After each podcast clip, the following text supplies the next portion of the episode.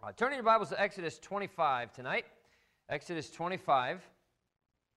And we're going to get there in just a minute. But I mentioned this on Sunday. We're going to, we're going to start a series on the tabernacle and um, lots of different things about it. So, uh, after the Jews escaped from slavery in Egypt, God started to organize their religion a little bit more systematically. And I think this is pretty interesting. And this is another study, and we're not going to do this as part of the tabernacle study, but I'm going to do a study on it uh, not too long after that because you think about it. Uh, they did not have really the Bible in any form until after Moses wrote the first five books of the Bible. Now, there's, you know, if you look in. Um, uh, they, they have study Bibles, and one of them is a chronological study Bible. So the, all the books are in chronological order, not necessarily order that we see them in here. And the book of Job was, I don't know when it was written exactly. I didn't look it up recently, but uh, the book of Job was written before all of uh, Genesis, Exodus, Leviticus, Numbers, Deuteronomy, and so on. But really, what law did they have to follow without the books of the law? And that was not given to them until after they came out of Egypt. So, I mean, we have the history of all of those things. We have the history of, uh, you know, uh, Abraham and Isaac and Jacob and all of this stuff, but they didn't have the Bible before that. They didn't have all of the law before that. So, what did they follow, you know? Um, it's a really interesting study because, um, you know, how did they know what was right? Okay, so take Abraham, for example. How did he know that when God was talking to him that that was God that he was supposed to be following when he told him to get up out of the land that he was in and go to another land. How did he know that was God? How did he know that it, you know, how did he know that that's what he was supposed to do? And how did he know that he was supposed to sacrifice? And how did he know that he was supposed to do these things? They didn't have the written word of God at that point. So that's a, that's a really interesting study for a different time. Um, but I say all that to say that they had what was called a theocracy, and that is ruled by God. Um, you know, you've heard, you hear a democracy ruled by the people. You hear of um, an oligarchy, which is a rule by a few. You hear of uh, a, uh, a monarchy, which is a rule by a king, and so on. Israel had what was called a theocracy. Theo is the root word for God. And so the theocracy is a rule by God, and that's what they had. Um, under that theocracy, God began to give them things to help them know how He wanted them to live. And of course, uh, He gave them the Ten Commandments on Mount Sinai. Um, he gave them the ceremony of consecration. He gave them an explanation of more laws. He gave them uh, a, a, call to observe different feast days and different sacrifices as, as part of those feast days. Um, he gave them an explanation of the priesthood. He gave them the regulations for the building of the tabernacle and all its furnishings. Now, think about this. Two chapters of the Bible were written to detail all of creation, including everything in the earth, everything in the sky, everything uh, in the water, Everything. Two, two, two chapters. 50 chapters were devoted to the tabernacle. 50. And so, in God's plan, obviously, it took six days for him to create the heaven and the earth and all this stuff. It took him 40 days to instruct Moses on everything that he wanted him to write down about the tabernacle. 40 days. So, six days to create everything, and yet 40 days, and, you know, countless chapters in the Bible 50 chapters to be exact, to talk about uh, the tabernacle. So, 3,400 years ago, the Jews, wandering through the dry sand of the Sinai Peninsula, built a tent to worship God. Why is that significant? Why is that important to us? Why should we care about that? Well, here's the short answer it's because the tabernacle was a shadow of the Messiah that was to come. There's more to it, but that's the overriding importance of the tabernacle. It was a shadow of the Messiah that was to come. No wonder creation is given little attention in comparison to the tabernacle. This tabernacle was a representation of Jesus Christ, of the Messiah that was going to be coming. Creation only gives glory to God, Christ is the glory of God. And so there's so much more written about the tabernacle than there is about creation, or really a lot of topics in the Bible. Uh, but Hebrews chapter 1, you don't need to turn over there, but Hebrews chapter 1 and verse number 3 says, Who being the brightness of his glory and the express image of his person. That's talking about Jesus Christ being the express image of God. So, Jesus Christ, creation gives glory to God. Jesus is the glory of God. And so, of course, there's going to be so much more written about it. But then that gives very much more significance to the tabernacle. Uh, creation is no match for salvation. Uh, the tabernacle, by the way, doesn't have a whole lot of beauty on the outside. In fact, Brother Josh, if you would, put some of those pictures up there. I just want to kind of give you, I mean, these are artist renderings of what the tabernacle would look like, but um, you can see how big everything really was. Those were tents, and I, it just, it's a, it's a completely different lifestyle, a completely different way of living than what we can comprehend. We can't comprehend living in a tent where every few days you packed everything that you owned up and carried it to the next place, set everything up. I mean, you get that when you're camping or something like that, but to actually live in that, but you see, of course, this is, you know, this is the tabernacle at sunset, and this is the pillar of fire that would, have, that would be leading them. Brother Josh, go to the next picture. This is kind of a diagram of the tabernacle. And we'll be referring back to this. I'll show you this as we go through each of the, um, each one of the different um, furniture, pieces of furniture in the tabernacle. But you see that big square on the top is a, a picture of an American football field.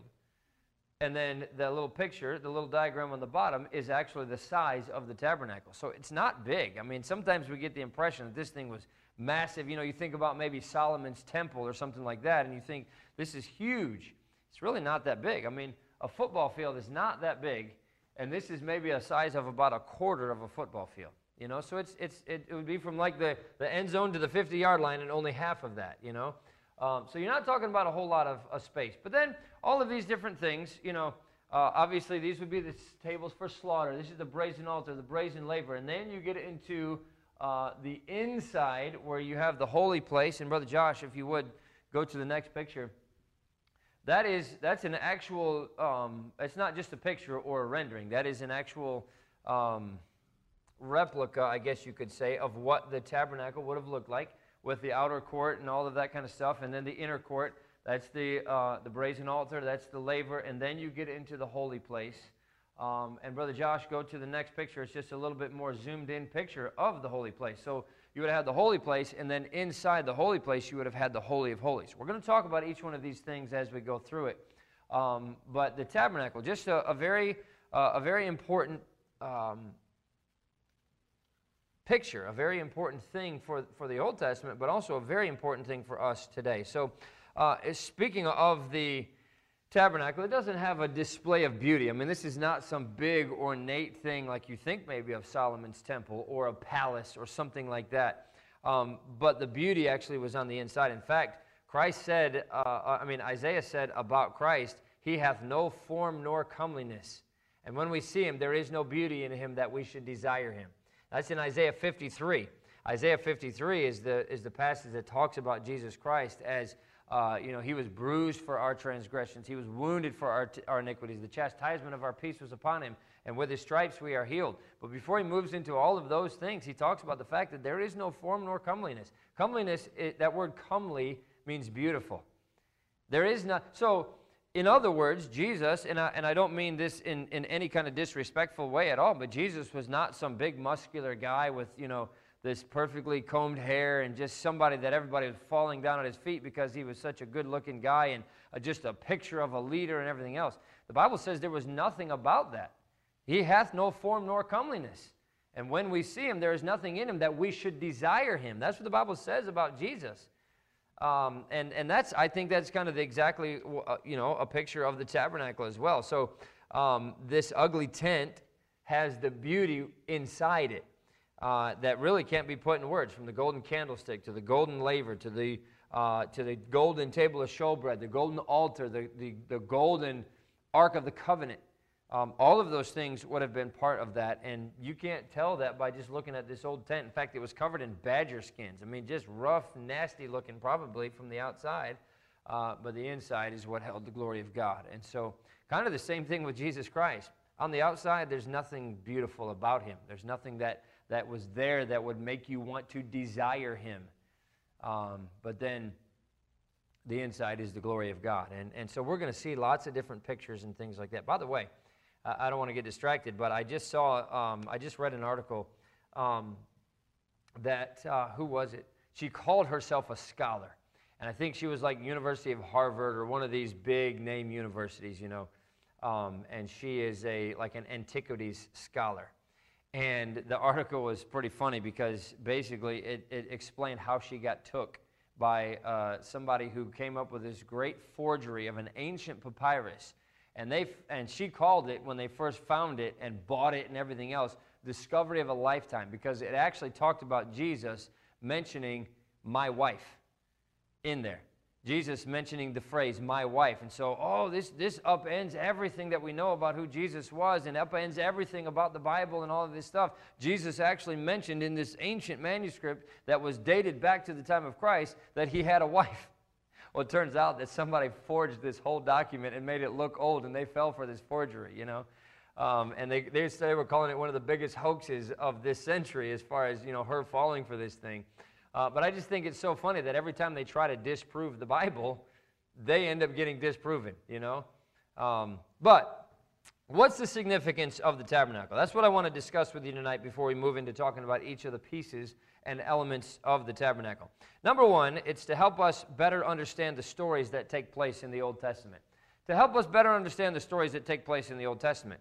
Uh, in fact, before we get before we get any farther in here, I, I want to make sure we go back and read Exodus 25 because this is um, um, I skipped over it and I want to look at it. But Exodus chapter 25 and verse 8 says, "And let them make me a sanctuary, that I may dwell among them." according to all that I show thee, after the pattern of the tabernacle and the pattern of all the instruments thereof, even so shall ye make it. But I think it's so significant what he talks about in verse number 8. Let them make me a sanctuary. God, a dwelling place for God. Let them make, make me a sanctuary that I may dwell among them. Talk about the importance of this tabernacle. So important, but it helps us to understand the stories that take place in the Old Testament. It's, it's easier to enter their lives, it's easier to think of them as real people if we've spent some time immersed in their world, so to speak. Um, you know, we always think about the Old Testament people as just being stories. And and to a certain extent, that's what they are. But they were real people who lived during a real time. And the more you understand the tabernacle, the more you understand their system of living and why they did what they did. It's easier to understand their choices, whether they were good choices or bad choices. It's easier to understand what those choices represented and just how and why God did exactly with them what He did do. Uh, we have to remember that this was their religious system. The same way, and, and I don't mean this in a bad way, but the same way that we judge others based on the New Testament and how we should be living in our relationship with God is the same way, and, and the same way that God judges us based on the New Testament is the same way that God judged them based on how they followed the Old Testament laws. And so, how they reacted and interacted with the tabernacle and all of those things. Understanding the tabernacle gives us great insight into what they did and why they did what they did. So that's to help us better understand the stories that take place in the Old Testament. But a second reason uh, for the importance of the tabernacle is to help us better understand salvation in the Old Testament and the New Testament. Um, turn over to Hebrews chapter 8. I'm going to do on a Sunday night. We're, we're doing this series on Sunday night, what we believe and why. And one of those, one of these Sunday nights, uh, of course, we're talking about angels and we're going to continue with that study on Sunday night. But one of the um, one of the one of the topics that I'm going to discuss is salvation in the Old Testament. They didn't have Jesus Christ to wash their sins away. He hadn't died on the cross yet. Now we accept Jesus Christ as our Savior. That's how we're saved. So how were they saved in the Old Testament? Now, obviously, for them, that revolved around the tabernacle and around that religious system and all of those things. And so that helps us better understand salvation in the Old Testament and salvation in the New Testament. The New Testament illustrates salvation with references to the tabernacle in the Old Testament. Uh, why? What did that mean? Um, let's look at Hebrews chapter 8 and verse number 1. Now, of the things which we have spoken, this is the sum. We have such an high priest who is set on the right hand. Now, high priest Look, we're in Hebrews. It's been written well after that time, but he's still talking about a high priest. He's referencing the days of the tabernacle and showing them how that changed in the New Testament and how Jesus Christ is that. By the way, Hebrews chapter 9 is a great chapter to read about uh, Jesus Christ and him as, the, as our high priest and the significance of Jesus Christ with the tabernacle. It really, it really goes back and forth with those pictures. Um, but uh, we have such an high priest, he says, who is set on the right hand of the throne of the majesty in the heavens, a minister of the sanctuary and of the true tabernacle, which the Lord pitched and not man. For every high priest is ordained to offer gifts and sacrifices. Wherefore, it is of necessity that this man have someone also to offer. For if he were on earth, he should not be a priest, seeing that there are priests that offer gifts according to the law, who serve under the example and shadow of heavenly things, as Moses was admonished of God when he was about to make the tabernacle. For, see, saith he, that thou make all things according to the pattern showed to thee in the mount. So, the New Testament is birthed out of the Old Testament. Now, you have to remember this as well. Even though Jesus Christ had come, and even though salvation was by grace through faith, that religious system during the time that Hebrews was written was still in place. They still had all of the, the uh, they still had the temple, they still had all of the, you know, temples in the different places where the Jews went in and worshiped and sacrificed and everything else. So they would have known exactly what he was talking about and exactly what this picture represented. And as he went on, obviously he said, We don't need the law anymore. The law was a schoolmaster to bring us to Christ, but we have Christ. We don't need to go to the high priest. We have a high priest. And he starts to make all of these correlations. And Hebrews really does a lot of work to bring those correlations together and show the picture of this is what the Old Testament was about and the tabernacle and all those things. This is what we have now in the New Testament in Jesus Christ. That's why Hebrews chapter 9 is such a good chapter to kind of explain those things. But that's exactly what he's explaining here in chapter 8. The New Testament is birthed out of the Old Testament. Specifically, the tabernacle is, is repeatedly referenced uh, in both of the Testaments. By the way, more than 300 times the tabernacle is mentioned, mostly in the Old Testament, but there's still many times in the New Testament uh, it, that's full of illustrations relating to salvation. And if you don't know or grasp an understanding of the tabernacle, then all of these illustrations and all of these understandings and really the corresponding uh, understanding and appreciation of those things is going to be lost on us if we don't understand what the tabernacle was about. So that's why it's important to study, to help us better understand salvation in the Old Testament and the New Testament. In the New Testament, um, the Old Testament lies hidden, but uh, in the Old Testament, I'm sorry, the New Testament lies hidden. But in the New Testament, the Old Testament lies open. And I don't want that to sound confusing, but basically in the Old Testament, they had no idea of the things that were going to be unfolding in the New Testament. And that's why, I mean, e- even some of that the Bible calls a mystery. We still don't know everything about it.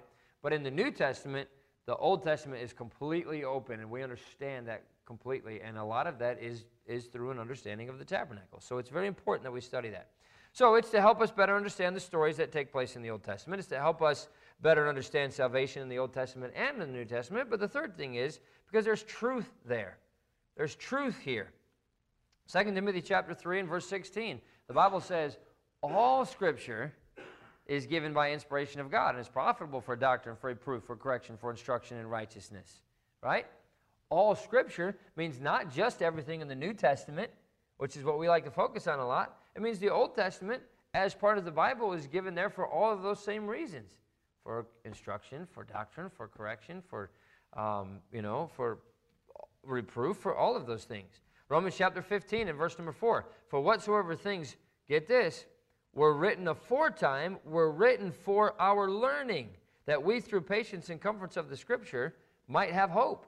So even the things that were written aforetime, and what is he talking about? It's all those things in the Old Testament. They were written for a specific purpose. So the Bible is a revelation of God to man. That's not something that you don't know. But in other words, every part of the Bible tells us something about God and about God's expectation for us. For us to skip major parts of it because we think it's old or because it doesn't apply to us is short sighted, and quite honestly, it's unscriptural. We are to take the whole Bible. We don't build our doctrinal concept of the church in the Old Testament because the church is a New Testament institution, but we do take the Old Testament as just as much of the Word of God as we do the New Testament. And look, we're all guilty of that at some point and in some way. We, we focus more on the New Testament. Well, we're supposed to be following the New Testament. And yes, a lot of those things, you know, I mean, that's why we don't do sacrifices today, right? That's why we don't do all the ceremonial cleansing laws and all of those things, because all of those things were done away with in the New Testament. But so many things that are mentioned in the New Testament, uh, or so many things that are mentioned in the Old Testament, are also mentioned in the New. And so it can give us a greater understanding of what we should be doing in the New Testament if we have an understanding of the Old Testament as well. So there's truth there. And as part of the Word of God, we should study it and know it and understand it. The last thing is this it's because we love Jesus and we want to know everything about Him that we can. Now, we mentioned already that the tabernacle is a picture of the Messiah that was to come. And, and once we start getting into these different pieces of furniture and, and the significance of the tabernacle and all the pictures of the tabernacle, you're going to see exactly what I'm talking about. There's so much there. Um, but we see Jesus' earthly life in the Gospels. We see that Jesus, uh, you know, the, we see the life of Jesus lived out in the first Christians in the book of Acts. We see Jesus' purpose and meaning in his death and resurrection in the epistles. We see Jesus' uh, teaching applied practically uh, about how to live in the epistles. We see Jesus coming back as a conquering king in Revelation. But we see him all the way throughout the Old Testament too. And many people, you know, Christians, many of us, don't see Jesus in the Old Testament. Oh, sure, there's verses about him. You know, um, talks in Psalms about the fact that, that not a bone of his would be broken. It talks about, uh, you know, the verse that, that she read about the, you know, uh, the Prince of Peace and Wonderful Counselor, all of those things. It talks about the Messiah. And, and there's other passages that talk about him as well, but there's just a few verses here and there that talk about him. But Jesus is actually throughout the entire Old Testament. Um, W.A. Criswell, I, I, would say that he's probably one of the most influential pastors of the 20th century. He was born in 1909 and he lived until 2002. Um, but he pastored the First Baptist Church of Dallas, and that was um, I think he took that church when there was like 8,000 people, and in the course of the time that he was there, he grew it to 26,000 people. Um, that was the largest Southern Baptist church in the entire world when he was there as the pastor. He was Billy Graham's pastor for a while. Um, he um, graduated from the Dallas Theological Seminary, which is a Southern Baptist seminary, and he was actually very largely responsible for um, turning the Southern Baptist Convention back in a conservative direction. And he, he was the president of the Southern Baptist Convention, I think, two different times. Um, and it wasn't too long after he was the president of the Southern Baptist Convention that Adrian Rogers came and took it from him and continued that conservative direction. Uh, King James only and, and all of those kind of things. And now they're, they're, the Southern Baptist Convention has gone in such a bad direction now that I don't know if there's any hope of even saving it. Um, if somebody good came in there, possibly. But um, the Southern Baptist Convention is so fractured now because there's a, there is still a conservative faction of that, and then the guy that's leading it now, J.D. Greear, um, has just taken it in a very, very liberal direction. Um, that's a side note. But W.A. Criswell wrote, um, he preached a message, and actually the message was like two and a half hours long. He preached it, on, I think, on a Sunday night to his people. You want some more of that, huh, Bill?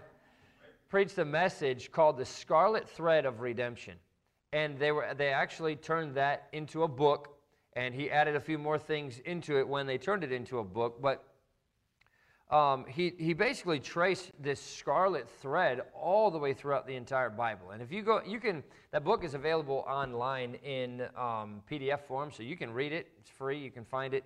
I was reading through some of that actually this afternoon. But the bible is not just simply a collection of interesting stories and uh, you know about morality but but there's one overarching story about salvation that's found only in Jesus Christ all the way throughout the Bible. And that's exactly what W.A. Criswell did with this book, The Scarlet Thread of Redemption, and kind of traced this all the way back through there, how you can see Jesus in everything. And I didn't come up with this, uh, uh but, I, but I think this illustrates well the scarlet thread that we see all the way throughout the Old Testament. I don't know who put this together, um, but they did the Old Testament and the New Testament. It's long, so I'm not going to give you the New Testament as well. But get this in Genesis, Jesus is the ram at Abraham's altar. In Exodus, he's the Passover lamb. In Leviticus, he's the high priest. In Numbers, he is the cloud by day and pillar of fire by night. In Deuteronomy, he's the city of our refuge. In Joshua, he's the scarlet thread out Rahab's window. In Judges, he is our judge. In Ruth, he is our kinsman redeemer. In 1st and 2nd Samuel, he's our trusted prophet. In Kings and Chronicles, he is our reigning king. In Ezra, he is our faithful scribe. In Nehemiah, he is the rebuilder of everything that is broken. In Esther, he is the Mordecai sitting faithful at the gate. In Job, he is our Redeemer that ever lives. In Psalms, he is my shepherd, I shall not want. In Proverbs and Ecclesiastes, he is our wisdom. In the Song of Solomon, he is the beautiful bridegroom. In Isaiah, he's the suffering prophet. In Jeremiah and Lamentations, he's the weeping prophet. In Ezekiel, he's the wonderful four faced man. In Daniel, he's the fourth man in the midst of the fiery furnace. In Hosea, he is my love that is forever faithful. In Joel, he is the baptizer of the Holy Spirit. In Amos, he is our burden bearer. In Obadiah, he is our Savior. In Jonah, he is the great foreign missionary that takes the word of God into all the world. In Micah, he's the messenger with beautiful feet. In Nahum, he's the avenger. In Habakkuk, he's the watchman that is ever praying for revival. In Zephaniah, he's the Lord mighty to save. In, in Haggai, he's the restorer of our lost heritage. In Zechariah, he is our fountain. In Malachi, he is the Son of righteousness with healing in his wings. And if you go back and look at all of those books, read those books with that in mind, you'll see Jesus. You'll see the Messiah in that book. And that's why W.A. Criswell started at the beginning and wove that thread all the way throughout all of the books of the Bible to show you that the overarching story of the entire Bible is not just a collection of stories, but it's Jesus Christ as our Redeemer and as our Messiah, starting all the way back in Genesis and going all the way through the end of the book of Revelation. It's, it's, it's my belief, as I've mentioned to you already, and, and, and the one that I hope you share with me by the time we get to the end of all of this stuff, that, that one of the primary reasons for the tabernacle uh, and the reason that it was structured with such explicit instructions was to point Israel to the Messiah. We'll see Jesus all the way throughout the tabernacle. We'll see him in its structure, in its furniture. We're going to see him in its materials. We'll see so much in each of these things. And as I mentioned, that just represents the wonderful aspect of what Israel's coming, coming Redeemer would be and do. And there's so much significance to who Jesus is to the furniture and everything that we see in the tabernacle. So essentially, we study the tabernacle in order to know Jesus. Now, next week, we're going to talk a little bit about the difference between the temple and the tabernacle. Many people get those two things confused, and there's a big difference in, in exactly what they are and in the way that Jesus Christ is represented in both of those. Uh, so we're going to talk about that, and then we're going to talk a little bit more about the significance of the tabernacle. I'm going to turn it in kind of a little bit different direction than what we did tonight not just why should we study it, but what is the significance of the tabernacle. And then after that, we're going to start taking each one of these pieces in the tabernacle and just showing you the picture of each one of these things of who Jesus Christ, the Messiah, was going to be. I think it's going to be an interesting study. I'm looking forward to it. Um, but we'll, we'll talk some more about that when we get together next Wednesday. All right? Let's pray and we'll be dismissed. Father, we love you. Again, we thank you for. Uh, such a wonderful book that we have in the Bible. I thank you so much for the fact that Jesus Christ, uh, the whole Bible is written about the fact that he came to save us. I thank you for allowing us to hear the truth and allowing us to accept the truth of the Word of God and to be saved. God, I pray that you would help us as we, as we go through this study, that you just pull out these beautiful truths for us and help us to understand them and see the significance of them and just uh, and understand just who Jesus is and get a greater appreciation for the salvation that He gave us. Thank you for all that you do for us. I pray that you uh, give us safety as we go home tonight and bring us back on Sunday morning ready to worship you again. Thank you for what you do for us in Jesus' name. Amen.